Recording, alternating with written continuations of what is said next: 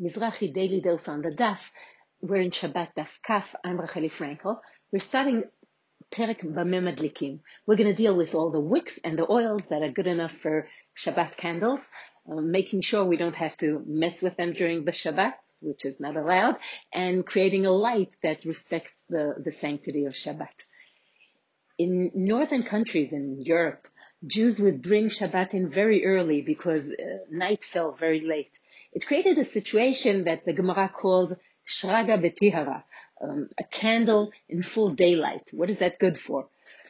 Similarly, in our homes, we light Shabbat candles, but we rely for the lighting of our homes on electricity. So the candle is no longer our practical light.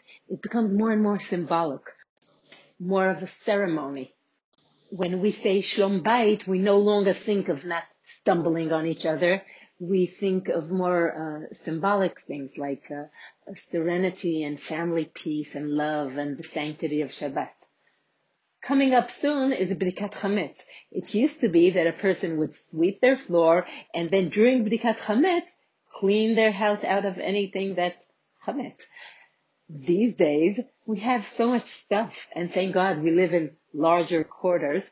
We spend a month definitely in quarantine cleaning for Pesach. So when Bdikat Chametz finally arrives, it's more ceremonial, signaling we finally got there, the house is clean.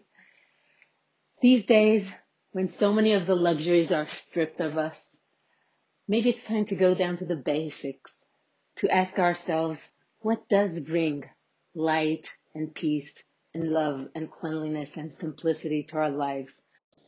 What would we like to hold on to when all of this is over? Please keep safe and healthy.